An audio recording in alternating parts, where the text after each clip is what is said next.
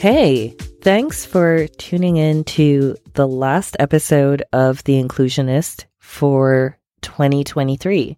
Today, I want to talk about my big why, why I created this podcast. And as we go into the new year, I am reflecting on all the work I've done, the stuff I've created, my goals, and yeah, essentially my big why. So, this episode is a more vulnerable dive into why I started this, even if in the end only one person listens. Okay, so I would say I had a pretty good thing going for myself before veering into this path into DEI and exploring the idea of starting this podcast. I was living in New York. I had a good and steady paying job working in the real estate industry, which if you play your cards right, and I, I, I was, I was getting there, can be very lucrative in New York. But unfortunately, what I thought success was going to feel like wasn't quite getting there. It wasn't what I thought it was going to be. And in the end, in the fast pace of it all, I had to ask myself, was this really the best path for me to make meaningful change in the world? And that's not to say people who work in real estate can't make meaningful or impactful change for the world. I just felt deep down that that wasn't going to be my path. So I just felt like it was time for me to pivot. And I pivoted boldly based on one statement that if my mission is to put out truth and goodness, there is no fail. And not everybody's motivation is to create or make meaningful change or positive change in the world. But I think that that might be something that I am intrinsically motivated by. Sure, I'm I'm realistic about the world we live in. I see all the darkness and I talk about that stuff on this channel, but I'm also optimistic and I believe what it takes to change the world is first a personal mindset mindset shift and an ability to see or envision and then be part of the positive change you want to see in the world in whatever way feels good and natural to you, and then move forward in that direction. So that was where I was going with this. I moved out of New York. I traveled a bit. I explored different cultures for almost two years. And then I started settling into studying and asking myself, getting curious with what would satisfy my goal of really doing my small part to make a positive difference in this world. And like my old boss Rebecca used to say, know what you don't know. And to a certain degree, trust me, I still don't fully know what I'm doing. Like, I don't know. A lot of this is just trusting my capabilities, developing new ones, and doing the work that feels good and most impactful every day. So I've always been interested in workplace organization and psychology. I've always been interested in social justice. I started getting more interested in DEI and I decided to start taking courses in DEI through Cornell University, got certified, and that's how I started this podcast. So my big why, my intrinsic motivation I think, has always been to find me- mindful and meaningful ways to contribute positively to the world. And the podcast emerged as a platform to share my journey, explore my insights, and also find others who have similar interests as well. I know some of this stuff seems like when when when I say things like oh change the world or save the planet, it sounds like frou frou or just floofy, but I'm trying to look for tangible and tactical solutions to make an actual difference because the alternative is starting to suck and I'm not interested in that. I'm not interested in the complaining, and I'm not interested in just going into a spiral of conspiracy theories and um, doomsdayism. I really want to see how change can, how we can really make change happen. So I've kind of broken that big why down into four parts.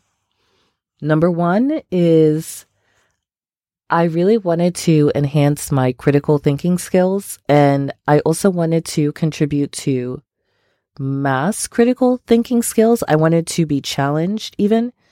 I I like when a friend listens to this podcast and then they hear something, they disagree with it and it turns into food for thought for me for later on because I'm trying to enhance my critical thinking skills in a world where I really feel like it's disappearing around me.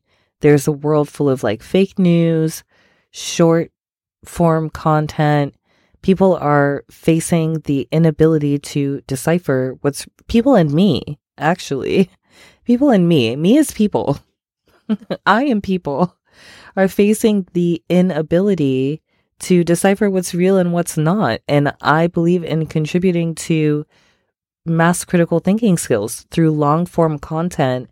And that delves into the complexity of the human experience and explores human dynamics. Like, I really want to, even if it takes me a little longer to do the research and get out what I really have learned or what I think about what I've learned, I want to take that extra minute of your attention to get the information out there.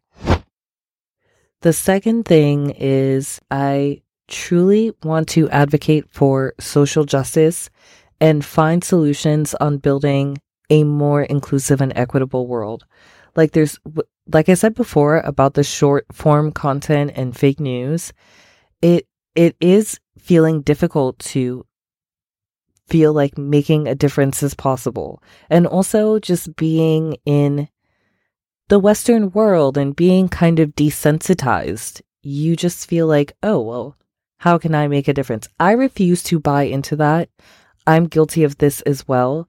Sometimes the world's problems just seem so big that we just settle into doing nothing. And because it seems easier to just fall into an oasis mentality, you know, we are safe from what's going on out there. We would rather believe in that and fall for the lie we would rather cover our eyes than believe the atrocities that are happening out there. And that is a privilege. These atrocities that are happening are actually happening on our dime. Like our taxpayer dollars are funding wars. Your Shein clothes rob countries of clean water and clean air. And if no one talks about it, then we can say, oh, we didn't know. No one said. And I want to do what I can do to contribute. I really think maybe we are at a point in humanity where it really is time to choose sides.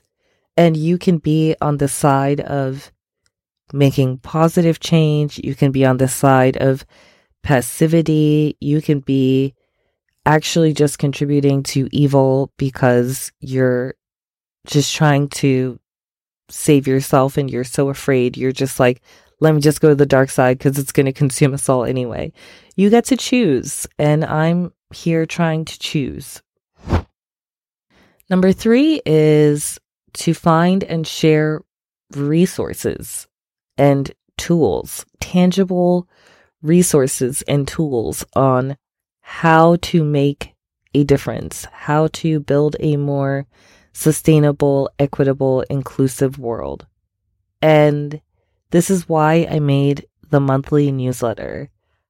And if you want to join the newsletter, by the way, the subscription link is in the podcast description. The newsletter is free. I made the newsletter for folks who feel at a loss for how to help make the world a better place.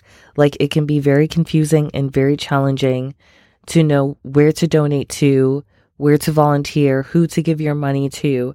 And it's very challenging and seems all so big, all the world's problems, that we end up, like I said before, doing nothing. So I made the newsletter as a monthly scalable call to action that will simplify your ability to contribute to real impactful and positive change. If you don't know where to begin, the newsletter is a great guide. Every month, I share a key book recommendation, something for you to read, an organization doing the actual work to steer us towards positive and driving change for you to either donate or get involved with, as well as personal things I've learned along the way in this journey. And if that's of interest to you, if you feel that would be helpful to you, go ahead and join the newsletter. The link is in the podcast description.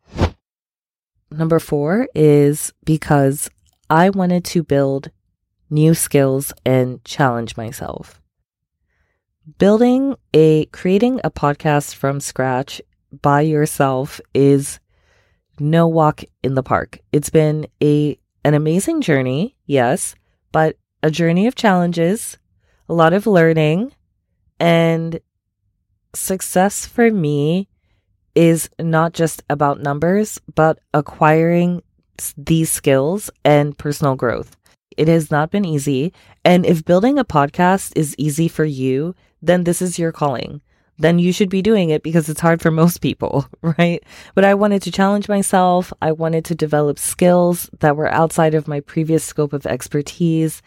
And that's what I did, regardless of how many people listen, the sound quality at the beginning, or the editing, or whether my first episode was too scripted. I charged forward anyway. I failed forward. I failed fast, as they say.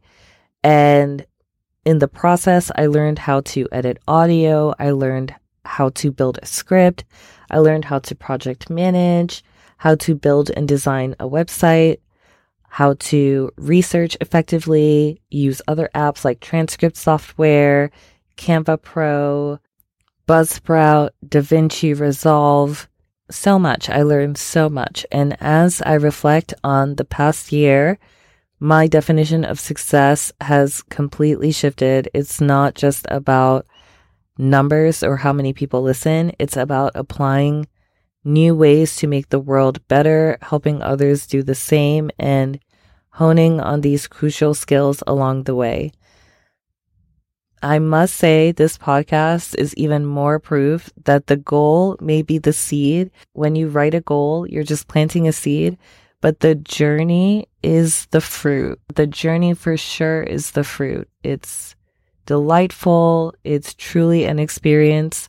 So thank you, inclusionists, for being part of this journey. Here's to growth, learning, and making the world a better, more inclusive, equitable place, one episode at a time. Stay tuned for more insights and conversations on The Inclusionist by following me on IG The Inclusionist on Instagram. You can subscribe to my newsletter, The Inclusive Newsletter, and also check out my website, the-inclusionist.com.